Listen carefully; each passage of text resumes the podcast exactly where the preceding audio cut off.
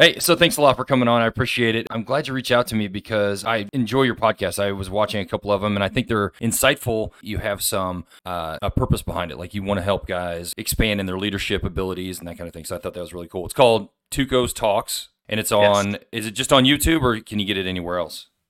No, you can you can jump on Rumble. Uh, we're also on the audio, so you can go Spotify, Apple Music, and, okay. and all those too. Great. Well, again, thanks again for coming on. I, I was looking through over your bio, and I, it's just such a fascinating career. I mean, it didn't. I wasn't expecting. I knew some parts of your career, kind of like everybody gets on here. I only know part of the story. Right. The uh, the first part was fascinating, and then the ending is fascinating. But I know we can't talk much about it. But I, it was just such a different career, and I'm I'm curious to hear about it. Um, so I'm gonna throw it over to you. Let's you know talk to me about how you got in the military, and then just go from there chronologically. Yeah, absolutely. And uh, you know, first off, just thank you. Thank you for allowing me to come on here and, and to talk. It's it's so amazing to be able to share your own story, uh, but hopefully someone will learn something and uh, and be able to to take away some knowledge base. So thanks. Sure. So my career was crazy, strange, uh, and you know, you can just sort of see how I, have been walked through uh, and blessed throughout my career. So when when I started it started in college. So I was playing college football uh, at Samford University, and I really didn't know what I wanted to do. So my dad took me by the shoulder and was like, "Hey, go walk into uh, the ROTC and tell them that you want to do this." So my dad was a backseater in an F4. Oh, okay. Uh, so he had that that history, and so I walk in, and there was this lieutenant colonel, um, B fifty two guy, and uh, I walk in and literally the first thing I said was, "I'm willing to give this a shot, but I'm not cutting my hair." and uh, so I had my my hair down to here. I had a little ponytail, um, and so there was this movie called The Program. It was yeah. back in the day. It was a football movie, and Lattimer. Uh, I want I wanted to have my hair like Lattimer, and so my son he had super long hair, yeah, yeah. Uh, and so it was it was down to here, and so I was all for it. And you know, sure. it, it's just a fun time and and sure. just to to try something new. But so I walk in anyway. Uh, fast forward a million years, and I and I liked it and I enjoyed it. And so I went in, and he sold me on you can go and fly. I will get you a waiver for your eyes, and you can go do that. And I was like, I'm in. So let's go. So uh, obviously the waiver didn't come through, um, and I started off finance but I got the PRK surgery. So I was one of the first PRK surgeries and the Air Force was doing a study on me and and my eyes. And so they granted 5 people to go to pilot training and the rest were not. And so I was not one of the 5 that uh, was granted a pilot slot, so I went to nav training. Which is great. I just wanted to go fly. So I went and flew uh, from there, uh, I went to nav training down San Antonio, uh, and I did get the B fifty two, uh, which that was not my first choice. Yeah. Uh, so I I literally was like, I want the HC one thirty. I want to be a part of helping people. I'd rather do rescue than drop bombs, and so that's that's sort of my personality, and that's who I am. And of course, I get the opposite. HC one thirty didn't drop, so I went the other way. And in the b-52 it was amazing because they they took me and really developed me as a weapons expert. And so i went to the pre-weapons school school I, I, went to anything and everything that i could just sit and learn uh, and then the way the way i got to be an alo was my wife loves colorado loves it. And she's like I want to go. And I'm almost like, well, we're in the B 52. There's no way I can go. right. So then I hear this story about this thing called an ALO. And you don't ever go ALO. right. That's like a career killer. Nobody goes. It's the worst of the worst. You know, yeah. anything and everything that the rated community could tell me how bad it was, yeah. that was it. um, so I was like, I want to go do this because it's Fort Carson and I want to try it. And uh, I go to my wife and I was like, listen, just so you know, like I'm going to be on the ground doing combat stuff. I'm gone all the time. I'm more in danger. This is just something that I'm going to have to do. Yeah. No kidding. She looks me right in the eye and goes, But I get to go to Colorado, right? and I just started laughing so hard. I was like, Well, I know where I stand. Yeah, right. and, and, um, but you know, and we're religious and and we believe, you know, God talks to us and she just felt like God said you need to go to Colorado. And that really changed my career from hey, I'm going to be in aviation to being special forces cuz I I would have never said I want to go do special operations stuff. Yeah. I'm very good being a um, an aviator. I, I enjoy. I loved being in the B 52. It was a great community. I, it was just fun. Um, but it was something that I, I, knew I was supposed to go do. So that that was it. Um, and from then on, I was uh, was going to be in the community. Uh, you know, at 10 years, I looked like I was going to go out uh, and get out of the military. And it just felt like, hey, this is not what we're supposed to do. At that point, this is number two of the time that I was told I could do something. I jumped in and then they changed it on me. uh, and so I was like, okay, what what do I want to do? And they said, hey, you can go and select for this thing called the 13th ASOS, and you can go work with the Rangers and and all this. And I was like, I'm in. Let's go do that. That sounds like fun. Because I was with the 10th group when I was out at Fort Carson, okay. and that was a blast. And um, you know, special forces is is so much fun. There was a lot to do. So working with the Rangers, I was like, uh huh, yep, mm-hmm. I'll do that. Right. And so I say yes. I signed the contract. Two weeks later, they were like, you know what we really need you to do? We need you to go down to Florida and be at the schoolhouse and help start up this 13 Lima, which is Officers for TACP. Right. And I was like, that's not what I signed up for. I'm not in education. I'm not an educator. That's not what I'm supposed to be doing with my life. Yeah. Uh, no. And they were like, we need it. And if you know me, if if someone says, "Hey, we need this," then I'm like, "Okay, fine. Uh, I'll do whatever you tell me to do if that's sure. where I'm supposed to be." So I was like, "Yep, all right, I'm going to go do it." And it was the greatest thing that I've ever done. And so so many times in my life people have spoken truth to me and I I'm not the smartest man. So I sort of listen to other people and are like, Same. "What what should I do?" Yeah. And uh and so that was it. Uh, so they told me what to do, and um, I was like, okay, we're we're going to trust you and and do it. And so um, nine times out of ten, people have the best interest uh, for you, and they can see things that you can't necessarily see. Sure. Uh, and that's what I loved about the military, is because people invested in people. Yeah. And and that was their primary goal. Now there were some that were not, and obviously that's any case, but majority of the time they were. So yeah, went to that, and the opportunity came right back around. I go to the 13th later, uh, and now when again, you say 13th, you mean 17th? Uh, seven. Yes, sorry, 17th. Because was, 13th well, the 13th was, at Carson, so that's probably yeah. probably where that. Yeah, I was like, yep. So I was at yeah. I was at the 13th at Carson, uh, and then 17th, yep, to right, go right. work uh, with the Rangers there. And so uh, that was just a a blessing to go to the community that that I wanted to go to originally and to be able to work that. Uh, and then again, I was supposed to go to uh, a place up in DC, New York area, and uh, I was actually going to New York City uh, to work there. And then all of a sudden, that canceled because uh, they couldn't find a director of operations for the 17th. And so I extended a year there to do it. Nice. I tried to go back to the organization that I was going to, and it didn't work out. Yeah. And so um, I, I, felt like I lost an opportunity there. Uh, went to do the schoolhouse again in, um, but this time in San Antonio. Again, biggest blessing I, I had. I had great leadership. I learned so much. It was an incredible adventure that I would have never had the opportunity to do if, if I would have not extended. Uh, and then sure enough, right when I'm done, I go back to that same organization that, that I would have gone. So there's so many times in my life that uh, my timing is not the right timing. Right. And I've been saved so much. I mean, I can name three massive incidences that happened at an organization that I was not, that I was supposed to be at in my mind, mm-hmm. that I wasn't at, that if I would have, that would have changed my career and my vector for everything. For sure. And so, um, you say it's a diverse and and it, it is extremely and i think it's probably diverse because i stopped and listened to those who cared about me uh, and gave me knowledge and wisdom that I, I just didn't have.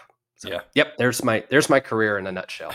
it all kind of works out kind of to your point. You know, we just kind of need to sit back and just listen and kind of accept what happens when you get out as well. Like it, it if you any time in your life where you feel like you shouldn't be there, you can change your mind and kind of figure out a way to make the best of it. The success is going to be there for you to take. Kind of my point. So anyway, I wanted I wanted to um, you kind of glossed over this finance part, but I saw something in your bio that was like kind of really interesting. You had during when 9/11 kicked off. What what's this thing about? You had to go down and and to some banks and do some things. What was that? What's that? Yeah. What's that story about? So this was crazy. Um, and it's more of a life story than than anything else. Um, so I'd met a girl uh, in August, and um, I, I, did not tell anybody I was in the military. And we were talking, and uh, August of 2001, and we were supposed to go hang out, um, and that evening, and that was of 9 11. And so all of this is happening. I call her at like 10 15 and I was like, "Hey," um, and I left a voice message. I was like, "Hey, this is Chris. I know we're supposed to meet up tonight. Uh, not going to be able to do it. Uh, I'll give you a call when I have some time." I'm doing that as I am on the phone here and trying to work out on the computer of how am I going to go pick up things. And so I'm simultaneously working this date calling this off who happens to be uh, my wife now. Right. Um, and so uh, I have to call all these banks and say, How much money do you have? And of course, nobody wants to tell me how much money you have. Right. And I was like, Listen, uh, my boss here at MacDill is asking me to go pick up all the money and cash that I can and I need to know how much you have and how much I can withdraw. And uh, so I, I do that and I head downtown um, to downtown Tampa and grab money from banks so that we can hand out cash to um, CENTCOM and SOCOM as they are spinning up and getting out to deploy. Wow. And it's the weirdest thing is you have uh, someone calls and says, "Hey, I need two hundred fifty thousand dollars. I need you to bring it to uh, the airport." And you walk out, and these guys just show up, and they're like, "Hey, I heard you have some money. Sign here." I hand them a couple hundred thousand dollars. They get on the plane and take off. Not a military plane, but just yeah. a plane. And I'm like, all right, man. I hope I'm not going to jail. right. I'm just, just a lieutenant. I don't know. yeah. yeah. exactly. um, and so uh, I I got to meet Tommy Franks um, and hand him money, which I am the biggest. You want to talk about a guy who did it right in the military? Yeah, it, it is General Franks, and he got in trouble that people were like, hey, he's taking his wife on planes and everything like this. And the only reason that I remember this is because it was so weird to me that a general was writing me a personal check. And I had personal checks from him for a dollar amount. And I was like, I went to my commander and was like, why, why do I have money from a general handing me this and he goes, "Oh, he wants to take his wife with him so that they can spend time together and they can be a family together while he's always gone." And you know, I can think of another four-star general that did not do that and got yeah. in a lot of trouble, you know. And but I remember being like, "Well, where does he get this?" He calculated the fuel cost of her weight on the aircraft and wrote the government a check so that they didn't cost them one dime of fuel or anything else. And I was like, this guy's this guy's got it. He's yeah. locked in. He's amazing. So, a huge, biggest fan of of uh, General Franks out there. Yeah, Sorry, I, I met him one time. He he did like a troop visit when I was in Afghanistan or something, and uh, so I don't really know him that well, but he was super cool and he was giving people hugs and he was like, he, I've never heard anything bad about him. And that, that kind of stuff is the only thing I have ever heard about him is that he's just a super nice guy, very conscientious, very, just a great dude. Yeah. I've never heard anything bad about him. So, that, yeah, that's a lob shot from somebody outside that doesn't know. Mm-hmm. And, and so once you know him and, and have seen it work, everybody's like, no, that didn't happen. Right, that's, right. That's false. So. Well, that's amazing that you were. I mean, because you know, I'm probably I, hell. You, I could have some use some of that uh, op fund that you were handing out during. The, I'm sure a lot of the guys that listen that have been on this podcast or listened to it have, you know, used that money that you doled out to those guys. That's a that's fascinating. Because I was thinking you said finance. I was like, oh, he's just sitting in you know the finance office on base and processing travel vouchers or whatever. But you were you were like you had a huge impact on the on the war just by doing that. I mean, that, that's pretty amazing. Yeah, it was it was really fun, and it, you know, I was just a finance person doing travel vouchers. I was in charge of travel vouchers, um, but finance does a lot. Like yeah. people don't realize what they're doing and and how money gets charged and where it goes, and and so, um, you know, I've I've always heard and. Uh, Colonel Traxler, he was the commander at the 17th. Right. He always stated, "Man, there's there's no tip of the spear in the 17th. We're all doing it and supply, support, finance, all of us play a part in able to get the, the bombs on target. And man, he's right. And oh, I, sure. that was that was a blessing for me. Like if I wouldn't have known all that, I wouldn't have been able to help so much and, and I wouldn't have been able to, to do teamwork. So again, not what I wanted to do, but uh, it was it was required for me to be there. Hey, before before we jump yeah, off, let me you you touched on something and it got me to think about making sure you use people and the talents that they have and one of the best stories I've had, and not a lot of people know this one. And so I'm not going to use this person's name, but everybody probably know who it is. Okay. Um, we had a, I believe he was a staff sergeant at the time. He may have been a tech sergeant. And in my mind, I'm not going to say what he thought, but in my mind, uh, he just didn't appear to be doing well. Mm. And he just, and when I say doing well, he was fantastic at his job, um, but just his mindset wasn't right. Sure. You know, it just, he wasn't excited. So I called him in and I was like, man, what do you do? What's your thing? And he's like, well, I actually like tech stuff. And, uh, you know, I, I can do this. And I was like, oh man, I have a project that is all tech. And so, can you run that for me? He was not a top performer, but when I put him on a tech thing, and this is a, a, a tech P, he crushed it, excelled at it. He understood how to do his own um, ownership, and it, it led. Uh, currently, he is out of the military. He is extremely successful uh, in a podcast, and um, and he uh, he's done very well for himself. Yeah. Uh, running a, a, type of business and stuff like that. But it, it's exceptional to me to see if you just put people in the right place. If you actually stop to take a second and say, "What do you enjoy? What do you like to do?" Uh, then people will just crush it. And uh, man, there there are a few people. Uh, I've got a football player um, that I coached. He's now a professional athlete. Uh, just knowing him as a person, uh, extremely successful, and this guy in in the enlisted just um, extremely successful. And I'm just so super proud of guys who find their niche in this world and, oh, and yeah. knock it out. So yeah.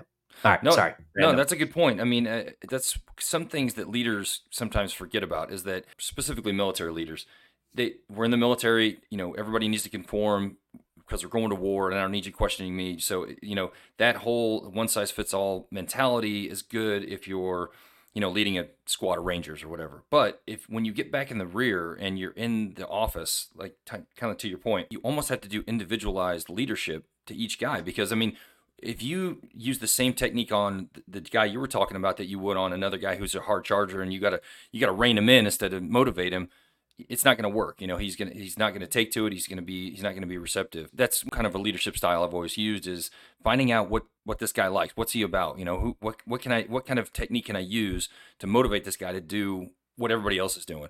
And again, I am not not to the point where we're coddling him, and at the, and you know at the end of the day, he's got to do what he's got to do. But it's not always like that. And frankly, ninety percent of the military is not like that. I mean, like you probably experienced that a lot in the in the finance world before you got in the, the buff world.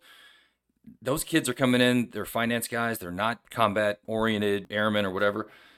So you have to find a way to motivate those guys to do that work, which frankly they, they might have just they might not have wanted to do that work. They might have just kind of been told to do it. But that to, the reason I'm saying all this is because it translates to the civilian world. Like a lot of guys get out of the military, they get a civilian job, and they're like, just shut up and do it, man, because I told you to do it. The job's got to get done. You know, it's like this is the end state and this is the mission, and, and, and, that doesn't work for anybody in the civilian world, frankly. You know, unless you've got another hard charger. You know, but uh, have you experienced that at all? When, like you've been out a while, have you? you know had that experience within the civilian world as far as like figuring out a way to, to lead people that have never ever been in the military, never had any kind of military background or anything at all. Yeah, yeah. And and actually, you know, you, you say that and that was a lesson that I learned really, really early in my military career. Uh, you know, being a collegiate athlete, uh, that is, you know, you, you show up at six, you're getting your workouts done and just suck it up. You right. Know, you just go. Yeah. And so, um, when I went to finance, I had that mentality of, hey, shut up, just go and do it. right. And uh, I just remember um, Colonel Burrell, uh, he was Captain Burrell at that time. He he was like, listen, you can't just tell people what to do. You have to lead them. He's like, you're a phenomenal, phenomenal leader at one type of leadership. Right. But you have zero understanding of how to lead outside of that. Yeah and uh, and I was like, "Ooh, yeah, that's good. That's that's really good." And when I got out and I'm trying to lead others, it was it was really hard because translating what I was saying, and people say this all the time, when you have a resume and you move it from military speak to civilian speak, that's great. But you're stopping and you're focusing and you're doing this until you can learn to speak without using an acronym, without mm-hmm. using a military slogan, or even something that you think everyone knows about and they have no clue what you're no talking idea. about because that is just a military uh, phrase. Uh, until you can do that, man, you're you're in trouble. Yeah, because uh, people will look at you and they won't ask you the question. But about three months later, they're going to come back to you and be like, "Oh, I had no idea what that mean. I had to Google it." right. yeah. A good example of that. I used to use squared away all the time. I'm like, "Oh, that guy squared away," or "Man, get yourself yep. squared away." And this dude, good good buddy of mine, had no idea what that meant, and it didn't dawn on me that that's probably a, a military founded you know phrase that we only we use. I don't even know the origin of it is, but uh, yeah, he had no idea. And I was like, oh, yeah, I guess that makes sense. And there, to your point, there's like tons of stuff like that. It just rattles off your tongue. You know, they're just, you know, giving that blank look. Hey, real quick, tell me about this. Um, and if it's still hard, we don't have to talk about it, but I'm always fascinated with, you know, because I was in the tech TACP world my whole career. And, um, I, but I love to hear about guys who have branched out. And you obviously branched out first. You went to finance and then you went to the buff world. Tell me about do you feel comfortable talking about your first deployment? You know, you um because I it, we, when for us it's like you go to the war zone and then you you're there and then you come back. You know, you're never you never you don't yeah. go somewhere stage and then go in. Usually, you're always kind of in it. But do you feel comfortable talking about that first deployment, or how do you feel? Yeah, yeah, yeah. We'll okay. we'll talk about this. This is obviously something that that I have to be able to do, and and it's very difficult for me. Um, so I was probably worst case scenario, and I get that. Um, I when I went in, graduated. Um, well, okay, we'll back up. I show I show up in mid September uh, to the 13th ASOS there at Fort Carson. And I walk in and I was like, I want to work with the 10th Special Forces Group, you know. And I'm sure the boss was looking at me like, all right, new guy, why, why don't you just figure out what we do first and then you can tell me what you want. um, and so it took me a while and I had some amazing people just sort of mentor me and, and teach me where to go. But I show up and then three months later, I'm downrange um, with CJSOTF, 10th Special Forces Group. Um, I don't know anything. Like, I don't know anything. And my experience uh, in combat was at 40,000 feet. And the most frustrating thing in the world is, is I'm I'm up here and I'm listening to the radios and people are in gunfire and I just want to drop bombs and I just want to help and there's nothing I can do um, for collateral damage and other things like that. And like my best weapon was flying over them at 500 feet. You know that that was about it. Yeah. And so that was very frustrating. Well, now I'm in watching probably eight missions a night talking to the JTACs on the ground, controlling the aircraft, checking them in, checking them off, passing them down to the JTACs, and and working through this. Still, again, hearing the gunfires and not being able to help. So it's a very frustrating thing yeah. um, for me. Now I have my team, uh, eight individuals um, who that's that's my those are my guys, right? It's my responsibility. And if something happens to them, I'm answering the mail back to the families. That's who I am. Well, then it becomes a larger group of, and I don't want to say the number, but let's say 80 to 100 um, JTACs all over. And I've got CCT, uh, I have PJs, I have um, SF JTACs, and then I have Air Force JTACs and JTACs that are coming in um, that were not part of the SOF uh, unit at that time. Um, and so now I'm traveling around, talking to them, seeing what they can do. And we were working every night. And so I get up at 2:30 in the afternoon. I get a workout in. And when I say get up, I'm drenched in sweat because it's 140 degrees in the summer. Air conditioning's gonna blow. And so you wake up from just all the sweat all over you. Go get a workout. Um, get to work by 4.30 check in get everything situated grab some chow about 6 uh, get back about 6.30 and then the pre-meeting start where you're allocating aircraft uh, start later that night goes all night you're done at 6.30 grab breakfast your post reports are done about 8.30 uh, and then about 9 o'clock if you can settle down and get some sleep you try to get your five hours of sleep so you can get up the next day and do it again um, and so it's a six month deployment. I was actually extended to a nine month deployment. Um, and every day, there were no day off, days off. We were going. It was during the surge. Um, so we were peaked up. I was exhausted. I was mentally done physically. It was very taxing. And I just, I'm so thankful, so thankful. Um, that we were in such good physical shape that it would push us.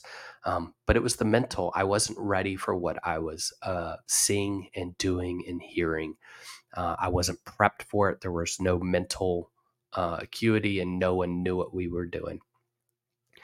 Watching my guys suffer the way they did and suffer through it um, was the hardest thing that I've ever had to do because I wanted to take that on for them and I wanted to relieve the pain and knew I could not. And, uh, you know, you're encouraging and, and you're just pushing through. So for me, that was very difficult. Um, we were doing funerals probably twice a week um, for people that were in the CJSOTF. And, you know, these are pe- some people we didn't know, you know, they were out in the outstations, but a lot of people we did. And so you're watching buddies drop. Um, left and right and you're frustrated.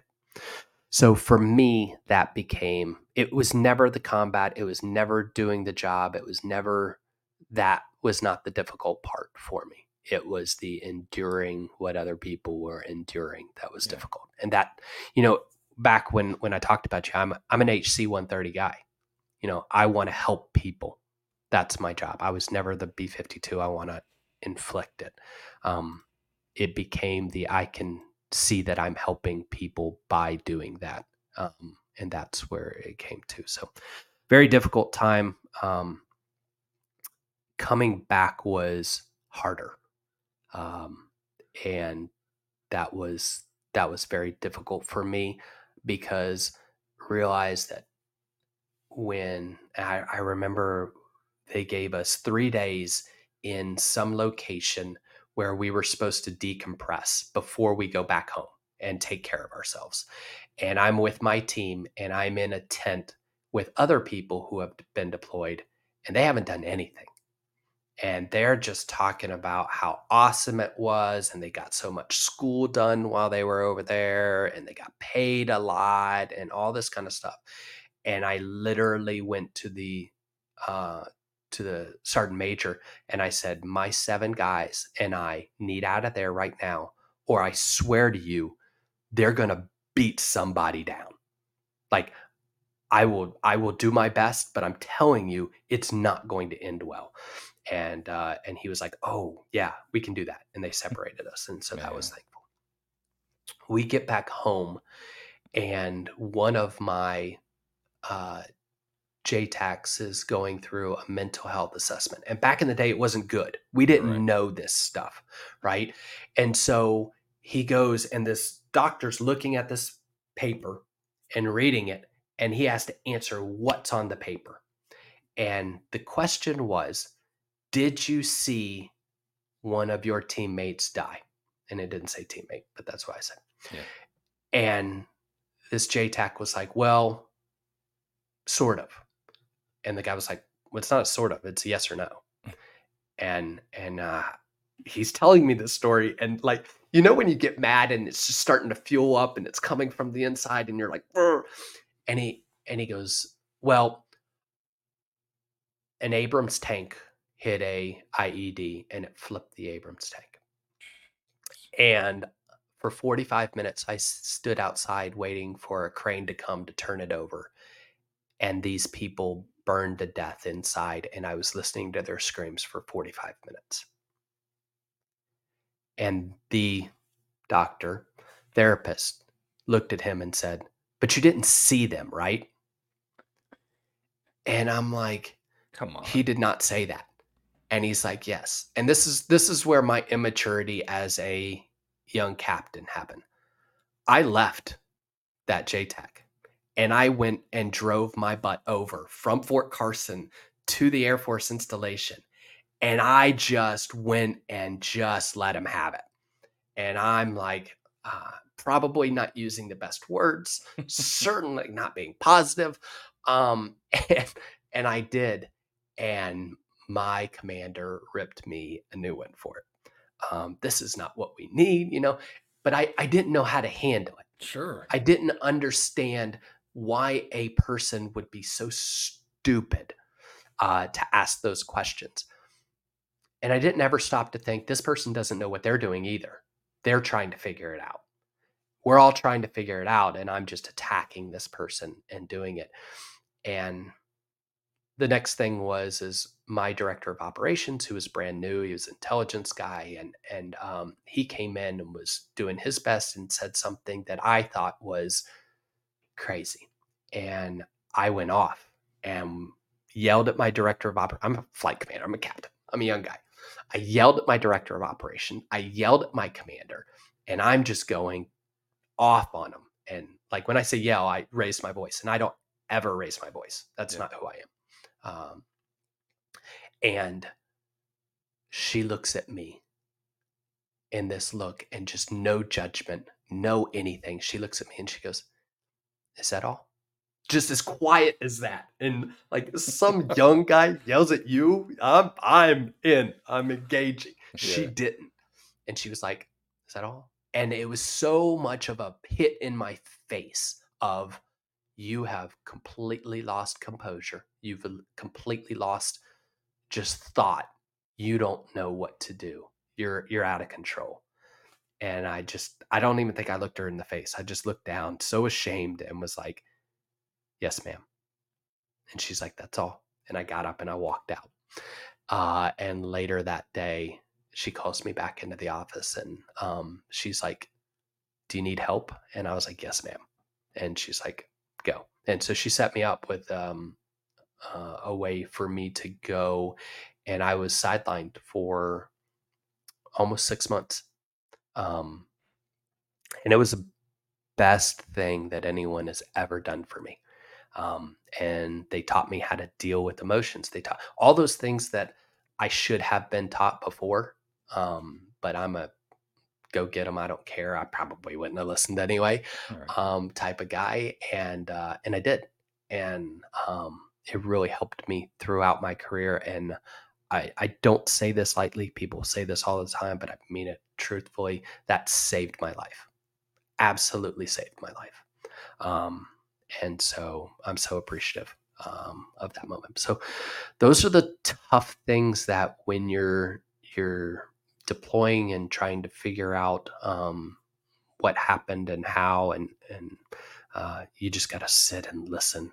And luckily, uh, I had the right person, uh, and she can tell you her story if she wants to. I won't tell it, but um, the person who could hear me, who could know what I was going through, and that was willing to humble herself to take care of the people she was in charge of. Man, that's that's not normal. I, I have not had a whole lot of those commanders, uh, and I'm just blessed that that I had that one at that time. Yeah. No, that's a good point. I mean, she could identify that this isn't really you.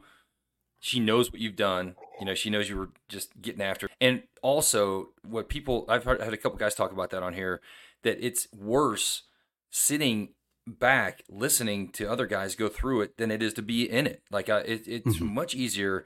Like when I was when I was in, you know, when I was deployed, you know you're just there that's it. You're doing it and you get used to it but when you know when you're sitting back and you're monitoring all this combat operation that's going on and you have empathy and you're you're feeling the same thing these guys are feeling because you, you you've experienced it but you can't do anything about it. You're just you know it's mentally it's exhausting. And so it's cool that she could identify that you were going that you were having that hard time and instead of going hey i'm your boss and i'm outrank you she's like, okay, this guy needs a little bit of assistance. That's awesome. You can give me her, her, name offline, or you can say it online. I don't, um, but I'd, I'd, definitely like to sit down and talk to her for sure if she's willing. Yeah, and and I, you know, obviously Tuco's talks. It's one of those ones that I, would love to have that conversation. Um, but it was uh, at that point, I, she may have been a colonel at that point, but it's uh, Deanna Violet. Oh, I've heard much, I've heard a lot about her for sure. Yeah, she's nothing but good stuff for sure. Oh yeah, oh yeah. I mean, just just a, a stud. Great, great leader. Yeah. Um, so appreciative for uh, for her and everything she's done. So uh, I I am still trying to get the courage up to uh, to call because there's so many things that when when you're going through all of that at that time and you, there's just so much regret of things said and unsaid. Oh yeah, uh, and just to be able to to work through that. Um, man. But yes, absolutely have her on the the podcast. That would be amazing. It's almost worse when they do that stuff to you. Like we talked about uh, mentors and you know leaders. Jazz used to do that kind of stuff to me, eh, or not to me, but to everybody. You you would get all fired up, and he would just you know just be calm and look at you like y'all is that it you know and then you're like then you feel like a total jerk because to me the best type of leader is a guy that you don't want to upset. You know, not not because you're scared of him, but because you don't want to let him down. And yes. Jazz kind of guy like I've had a lot of leaders like that. Kenny Lindsay, Jazz. You know, I just have a laundry list of guys that were like that. And it's such a cool kind of leadership technique that you instill in these guys that they they don't want to mess up because they don't want to let you down. So I'd much rather have you know have them yell back at me and you know kind of say shut yes. up and I'm, I'm the boss and you get out and do push-ups or whatever. But when they just look, give you that look like mm, I'm disappointed in you. You know, it's kind of like your dad. Yeah. You know, like oh, when you were a kid, yes. like oh, like cuts to the bone. But yep, yeah, yep. Yeah. But it, but that's a that's it's a better lesson I think it's you know you hit that hits home way better than a, a an ass chewing for sure. Um, did you want to uh, talk about any kind of your uh, B fifty two deployments at all? Was yeah, it... that was that was crazy. Um, I got yeah, the impression so it was a little different. It was way different, and it it was surreal. Um, and so we we leave and we fly out, and you're in Diego Garcia is okay. where we were, yeah. which it is a volcano uh, that has a little ledge. It's probably three miles long and it goes around in a circle uh, with this cove in the middle of water. Um, and you take off out of there and you fly eight hours to get into Afghanistan. You do your mission and then you fly eight hours back. How long would you loiter? How, how was your playtime when you got to Afghanistan? Eight hours. Oh, so you flew for eight, on station for eight, and then eight back. Good lord! Yeah. You, and it was it was plus or minus. We're we're we're twenty three some hours. Sure, sure. in the air. Amazing. So here's the deal: you would have uh, fly. You'd be off the next twenty four hours, and then you would either prep and then fly again. Um, and so you we had these go pills and no go pills that we would take mm. um, and it was the safety of flight right so you don't your your most important part of a flight is taking off and landing and so you want to make sure you've been up for 24 hours you want to make sure that you're taking these pills mm. um, to go and then then you have hey you're in a combat situation you've been up there for 12 hours you're now dropping a bomb you want to make sure that you're good to go. Okay, so you would land, and then you would have to, uh, when you land, you had to take a go pill, right? To make sure everybody's awake. Then you would have to show up at work 12 hours later. Well, you just took a go pill. Hmm. And so now you're awake. So now you have to take a no go pill to put yourself back down the counter. Then you're going to wake up. Then you're going to be at work um, for 12 hours. Then you're going to go right back to sleep. Then you're going to wake up again and go fly. And so you've you're groggy and so now you've got to take a go and then if you took some in theater you've already taken those. So uh, at that point i had taken 73 pills in my five month deployment uh, i felt like elvis. I'm up i'm down i'm up i'm down. And you know, I'm just trying to get all of this going so I can do my multiple flights. And it was brutal. And I got back and I was exhausted. I was smoked. Um, and so, uh, hard time sleeping, um, just because you're used to it's like taking melatonin. Uh, if you stop taking melatonin, then you're you're not able to sleep. So I'm right. I'm all messed up uh, on that but when we're in Diego, we're in paradise. I mean, it's beautiful. We're on the equator. Um, literally, we can go. I learned to um, ski with a board um, out there because they had this little area and they had a boat. They just take you out skiing. Uh, we de- did deep sea fishing, uh, hundred pound tunas uh, more than 100, 100 to 200 pound tunas, and they were 60 feet off the coast because it was a volcano. So it went straight down. So it was deep sea fishing right there. Wow. So we would all go deep sea fishing. We'd catch a ton of fish. We'd come back. They'd cook it, cut it up for us, and we would uh, we would just be sitting there, and it would be like a vacation, except we'd take off and go do combat stuff the the next couple of days. And so it was just a really weird yeah. deployment um, you're on, you're off, and and yeah, that that one I almost don't even consider that a, a true deployment. It was just different.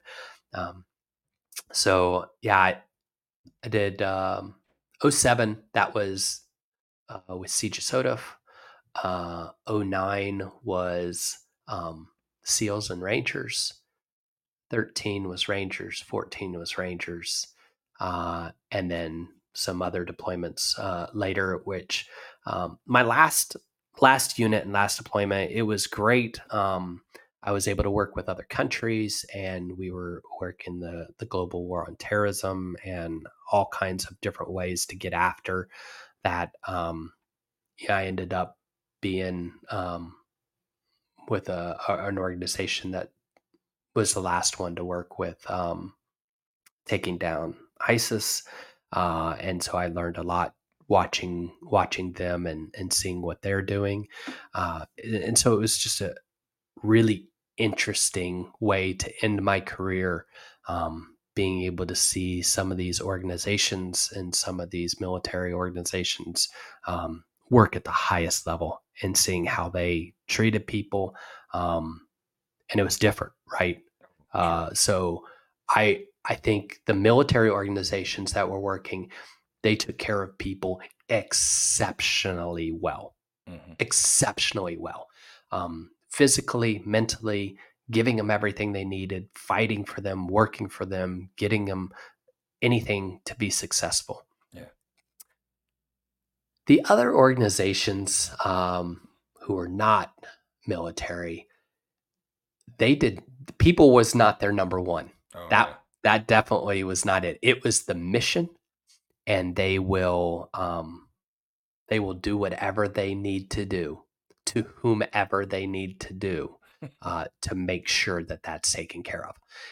And uh, it was it was just completely contrary um, styles of leadership. Um, both absolutely had the right objective in mind and we were both trying to get to the same point. They just had different ways of doing it. Sure. And so it was just great to see. I would love to go on a skiff and talk to you about all that stuff. I'm fascinated by that kind of stuff. Uh, so you that was your last assignment. So let's go from there. So we got I know you got a hard out here in about 12 minutes. So let's um let's go to what you've been doing since you've been out and maybe some initiatives that you you feel passionate about, you know. Yeah, absolutely. So uh I went into a program and military has an incredible program called the Skill Bridge and it allowed me to work with another organization as I'm getting out and transitioning out of the military. And so I was able to work with an organization in Denver, Colorado, um, which was attached to or a part of Hillsdale College's uh, Barney Charter School Initiative. And that taught me how to take what I knew in education and, and leadership and transform it to a K through 12 type of curriculum. Nice. And so that was fascinating. I'm so my last deployment I got back in January of 2020. Um, and uh, I joined that organization in March of 2020 and exited September 1 or August 31st, whatever that is, of 2020. I had about two months to get all of my transition done out of the military. Oh, by the way, February, COVID hit. Oh my God. Everything was shut down. Jeez. I didn't do a thing for for getting out of the military. Um, I was so thankful for the organization for being able to sign everything. And they were like, person's not available to sign for everything. Yeah. And so, um, which really hurt me in the long run, but here nor there. So I was able to get to, to work in Denver, Colorado. I was able to do it virtually. Um, because there's no movement during that time in COVID.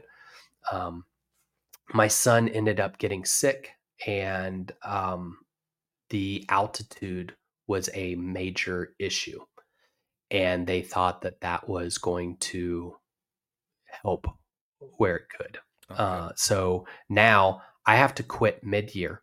I have to find a job um, outside and I have to move him somewhere out of altitude, and I've got about a month to do it. So I find a job in North Carolina, um, fantastic school, and was able to be the executive director out there. I moved my son um, immediately to Auburn, back to Auburn, Alabama, and he's able to go to school there uh, and and work through that. Nice. My family moved uh, a little bit afterward. So I was working in North Carolina um, and just started noticing things are are not up to speed. Um, but I'm still in that military mindset. Like I'm going to do whatever has to be done. Right. I'm going to move forward, put my head down, and push through it. And I had a buddy speak some wisdom into my life, and he goes, "Why? Like why? What if you don't do that today? What happens?" And I was like, "Oh my goodness!" yeah. Like you, are right. Like yeah. I I remember my wife would be like, "Hey, I need you to do this," and in my mind, I'm like, "There there are 31 people that are going in two helicopters to hit an objective that I need to be there to watch over, and I know getting the groceries is important for you, but right now that's not the most important, right? I have to go take care of this, so I have to go in." Um, and now I'm in the same mentality, but there's not 31 people going to hit an objective, right? Yeah. It's just me saying that's what I do. And so I was like, I got to stop.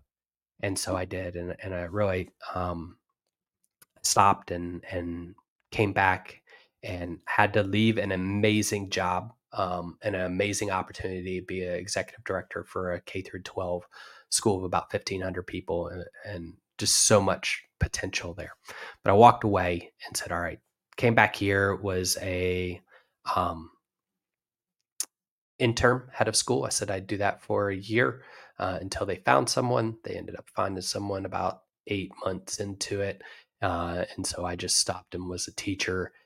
And I spent the last 10 months um, trying to reset. And I should have done that right out of the military. Mm-hmm. No doubt about it. I just, you've got to move on. You've got to protect your family. You've got to push ahead. You've got to do blank because that's what you've always done. And that's not the right answer. I'm sorry. That was not the right answer for me. Right. I needed time. I needed to process. Um, and so it made it harder on everyone because I didn't do the right thing. And so that was that was a challenge. So um, that's that's where I was today. Uh, I am starting a school called Moray Classical Schools, and this is a private uh, Christian classical school specifically designed for military kids. So I'm taking this education that consistently keeps coming back that I said, oh, I, I don't do education. And so now I'm, I'm doing that. Um, but I'm targeting for military kids. So we PCSed 11 times. Um, and during those times, my senior did, or, or I'm sorry, he's a sophomore now in college, but during his high school career, freshman year was in Texas, sophomore year was in Alabama, junior junior year was in Colorado and senior year was in Alabama. Four different states all trying to figure out what curriculum to use. We're trying to move around and it was just so hard.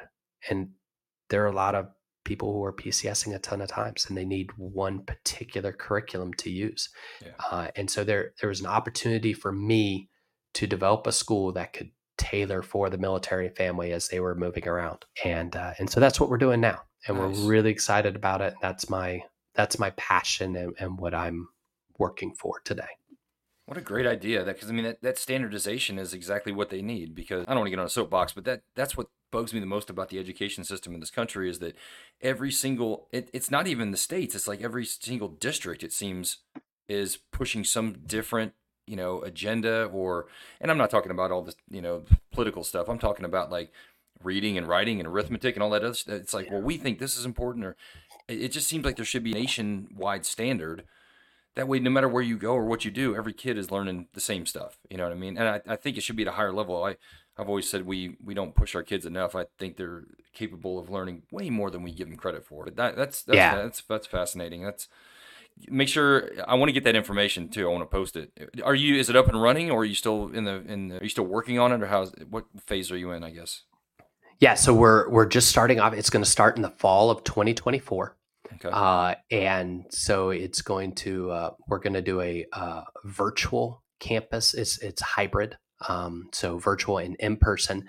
Uh, and so people can go to uh, morayclassical.org uh, and I'll, I'll get you all that um, where you can put it up, and then we have some YouTube videos that explains it in full detail. But awesome. I mean, here's here's what I'll tell you. Just imagine this. Imagine a family here in Alabama um, has to PCS right now, and they have to go to North Carolina, and you've got an entire family to pick up. You've got to worry about where am I going to live? What school system are they going to go to? Um, how am I going to find a house in that school system? The better school systems are going to be more expensive, mm. and they're probably not going to be next to a military base. Right. So your transition is going to be longer. If I could say, I'll give you a program where you don't have to worry about curriculum, you don't worry have the school, you don't have to worry about where you live, and you don't have to worry about the cost of that. I'm taking all of that off of you just go find a place that you want to be that's close to base so that you can have a nice transition and have the house and life that you want. I'll take care of everything else. And then I'm going to put a school right next to the bases for you. And you, your same teacher that you had here in Alabama, Georgia, um, virtually, you're going to have in North Carolina. You're going to be at the same place, same courses, same curriculum all year long. And if you can't be there for a month, Don't worry about it. I've got you covered. We'll catch you up as we go through. That's awesome. Like how much easier is life? Yeah, that's awesome. That's that's Jeez. perfect. Yes, the military kid, it's definitely great for them, but I I can see this thing transitioning over to everybody. I mean, it, what a what a great construct that it's like no matter where you go, because people move all the time, not just military people. So no matter yeah, where you go, absolutely. You can stay in the same school. And you say you say Alabama to North Carolina, but what about like Alabama to California or Alabama, you know, to Wisconsin or something? I mean, yeah. that's can you imagine? I mean, that's a very large cultural change. I mean, and you're keeping that that standardization, that kind of constant there. So yeah, that's uh, man, that's a great idea. Well, I know you got to go. You have any last bits of uh, knowledge? I mean, yeah, and and here's what I, I say, and and on Tuco's talks, we we are always talking about leadership, but it always goes back to people. Uh, it always goes back to trying to listen to what people say, uh, understand where they're coming from, the empathy. Uh, you use that word, and that's a great word. And, and then just trying to lead them. And if you lead your people, and if you care about your people and you take care of your people, the people are going to take care of everything else. Yeah. You know that that organization, and I've been in some great organizations, and and one of them at the end I especially loved. There's not one person in that organization who literally would not give their life for anyone else in that organization. Right. Like that dedication, that passion. And it wasn't because of anything other than the person above them would absolutely do it for them. Right. Like they were they were all in because they cared about the person. And the leader of that organization, he was a colonel. And uh, I loved it because there were times where he would put his headphones on and everyone knew do not talk to him during that time. He's plugged in, don't even think about it. Right. But when he took it off, he would talk to anybody. He he would stop when he goes to the workout. He would have conversations and work out and talk to people. And that personable, you can be a great leader who is off on his own and, and does his things, but be that person that that's engaging. Uh, it's incredible. So yeah, I, I just say take care of your people for sure, for sure. Well, thanks again for coming on. I appreciate it. Uh, like I said, this this was fascinating, and uh, it was a unique career. And I love what you're doing with this with the school thing, and I, I just can't thank you enough for coming on and, and, sharing all this stuff. I appreciate it. Thanks, JD. it was an honor. Really yeah. was. Appreciate you.